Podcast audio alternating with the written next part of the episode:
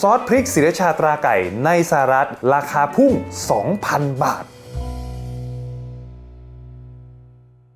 ถ้าพูดถึงซอสพริกศรีราชาแล้วนะครับ หลายคนอาจจะคิดถึงซอสพริกในบ้านเรานะครับ แต่ว่าถ้าเราพูดถึงซอสพริกศรีราชาตราไก่นะครับหลายคนคิดว่าเป็นของคนไทยใช่ไหมครับ แต่จริงๆแล้วไม่ใช่นะครับ เพราะว่าซอสพริกศรีราชาตราไก่เนี่ยเป็นของคนเวียดนามนะครับ ซึ่ง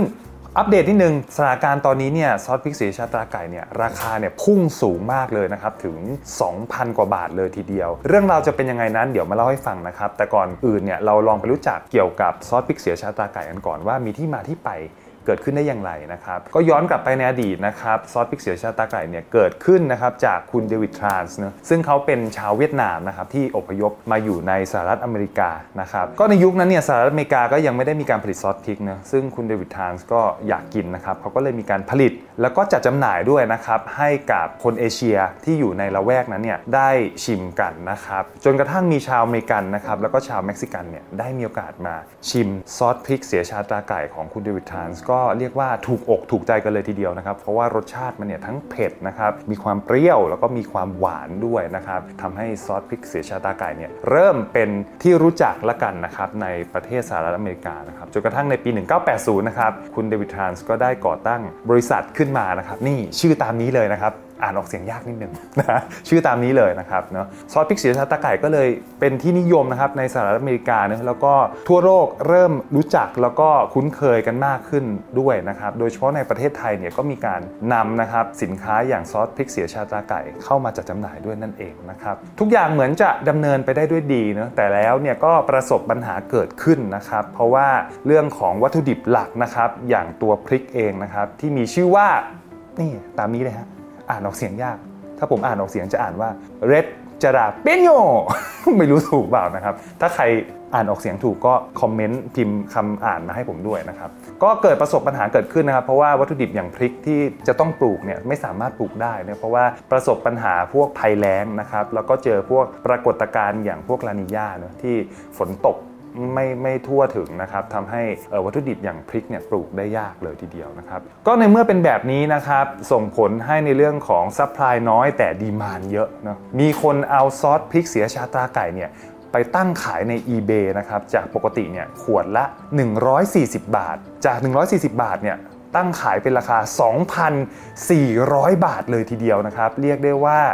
ราคาเนี่ย พุ่งนะครับสูงถึง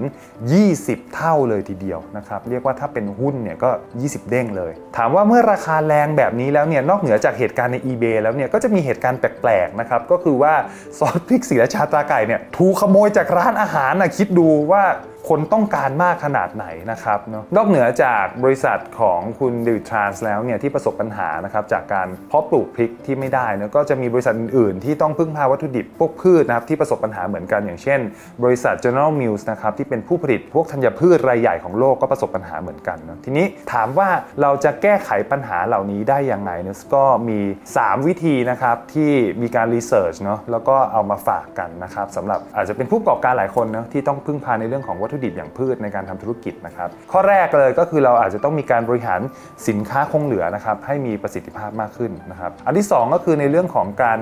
ลดปริมาณวัตถุดิบเหลือทิ้งนะครับได้อย่างมีประสิทธิภาพนะครับแล้วก็ส่วนที่ 3 คิดว่าสำคัญไม่แพ้กันก็คือ เรื่องของการบริหารความสัมพันธ์กับซัพพลายเออร์นะเผื่อเราฉุกเฉินจะได้มีซัพพลายเออร์เจ้าอื่นเนี่ยนำวัตถุดิบมาสนับสนุนในธุรกิจของเราให้ดำเนินธุรกิจได้ต่อไปนั่นเองนะครับจากเรื่องราวทั้งหมดนะครับของซอสพริกศรีราชาตราไก่เนี่ยอาจจะบอกเราได้ว่า ต่อให้สินค้าของเรานะครับราคาพุ่งสูงขึ้นเนอะแต่สินค้าเนี่ยยังเป็นที่ต้องการของตลาด ผู้บริโภคก็ยินยอมนะครับที่จะควักเงินจ่ายอยู่ดีนะครับแล้วถ้าใครฟังมาถึงตรงนี้นะครับถ้าซอสพริกที่คุณชื่นชอบแบบนี้นะครับมีราคาพุ่งสูงถึง 20 เท่า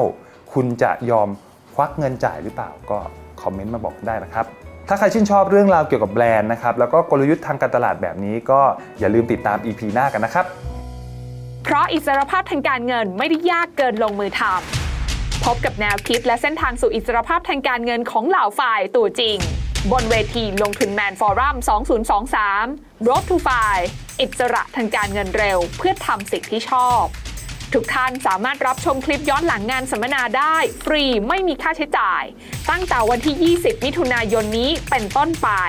ผ่านช่องทางบล็อกดิ Search ลงทุนแมน หรือดาวน์โหลดแอปพลิเคชันได้ผ่าน QR Code นี้ มาร่วมวางเป้าหมาย และหาเข็มทิศสู่การเป็นไฟล์ไปด้วยกัน